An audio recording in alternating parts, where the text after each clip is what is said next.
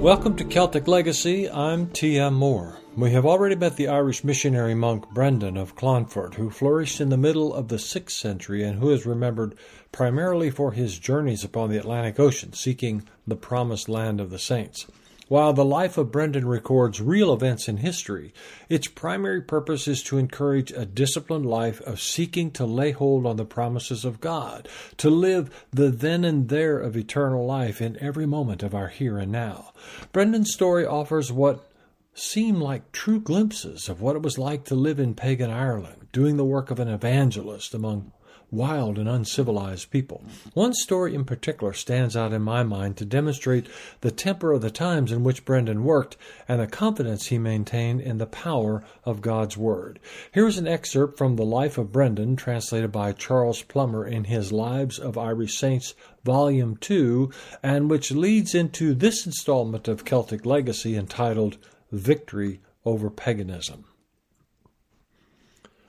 One day Brendan and Bishop Eric were going along the road when a man, a man happened to join them. There happened, moreover, to meet them seven warriors who were enemies of his. He was greatly terrified at seeing them, and said, Those men will kill me now, said he. Go under the shadow of yonder standing stone, said Brendan, and stretch thyself in its shadow. He did so, and Brendan lifted up his hand to God in prayer for the man's deliverance. Then his enemies came to the stone and smote it on the side, and after cutting off its head, they left it and carried off the head, thinking that it was the head of their enemy. And the decapitated stone still remains in the same place.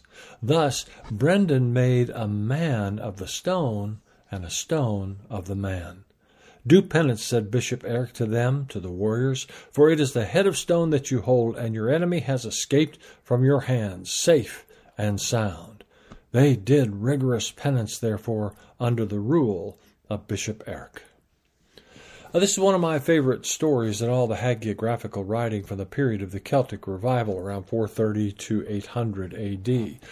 We recall that hagiography is a kind of history, but not. Its purpose was to celebrate a particular saint, not merely to extol the saint, but to establish the importance of his paruchia, his spiritual family, and to extol the various spiritual virtues and victories he demonstrated and achieved.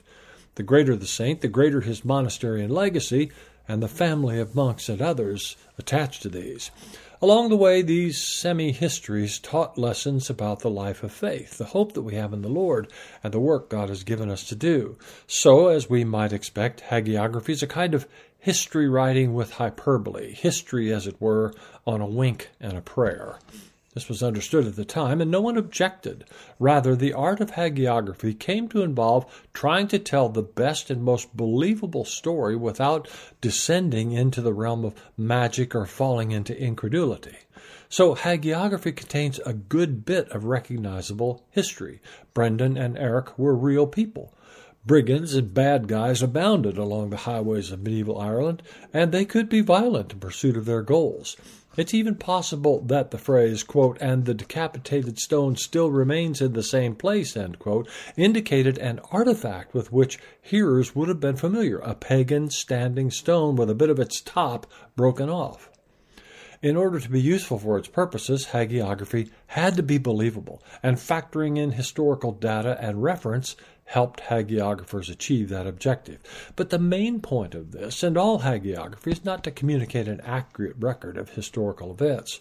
Two overarching points are being made here. The first relates to Brendan and his wisdom in saving the man who happened to join them. This phrase probably wants us to think that during the course of their walking together, the man began to walk the same path as Brendan and Eric. He became a believer, that is. The writer wants us to see Brendan, a disciple of Eric and thus well grounded in the first phase of the Celtic revival, the generation that succeeded Patrick, as a faithful servant of those in need and an able communicator of the gospel. But second, Brendan is to be seen as one of the great saints by which paganism was vanquished in Ireland and the gospel became established as the religion of all truly pious people. The stone was a standing stone, that is, a, a pagan monument set up on its end as a place for worship or otherwise honoring some pagan deity.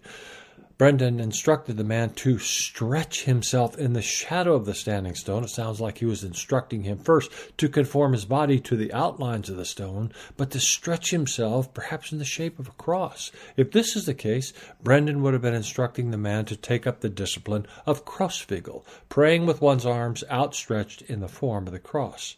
For the purposes of the storyteller, Brendan was bringing Christ and the light of the gospel into the shadowy darkness of paganism by sending a man like himself to bear the good news in his own body. The pagan warriors, blinded by rage, mistook the standing stone for the man who may have been praying on the back side of the stone, and they violently whacked off the top of the stone, thinking it to be the man's head. Well, this probably didn't really happen. We cannot imagine a sword sharp enough to cut the top off of a large stone, and even if we could, the shock of the blow would surely have alerted the warrior to his mistake. Yet these warriors did not see the error of their way until Bishop Eric advised them of it. But the point is not history. The point is good news. Paganism self destructs in the presence of the gospel preached by men like Brendan and Eric. The light of Christ overcomes the darkness of paganism. The preaching of repentance takes away the darkness of unbelief and puts everything in a new light. Eric's call for the men to repent found all seven of them, a perfect and therefore representative number, submitting to the rule of discipline of Eric's community. This also would figure as a historical fact. Many were led to see the error of their pagan or unbelieving ways and attach themselves to the ones who led them to salvation, very often becoming a member of a particular community of the faithful. The important point of this vignette is reduced to a pithy, almost proverbial statement. Quote, Thus Brendan made a man of the stone, and a stone of the man. The stone became a man in the eyes of the warriors, thus illustrating the deception of their violent, unbelieving way of life. And the man in the stone became a stone, standing on the rock of Christ for his salvation. It's not important whether that statement makes perfect sense, only that it be memorable to capture the important details of the story, thus to facilitate retelling and doubtless further elaboration of details. Reading Celtic hagiography is a delightful challenge. We must not dismiss this literature simply because it beggars belief at times. Rather, we must learn to appreciate it as a form of art intended for meanings other than the simple recounting of historical fact. It does some of that, to be sure, but readers of hagiography must always keep its larger and more important purposes in mind if they want to gain the benefit Celtic hagiographers intended. Visit our website, www.ailbe.org, to discover the many free resources for kingdom living that are available there.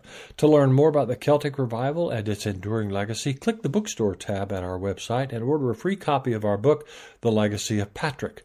Join us next time on Celtic Legacy as we meet one of the great theologians and visionaries of the Celtic Revival. Until then, for Celtic Legacy and the Fellowship of Ailbe, this is T.M. Moore.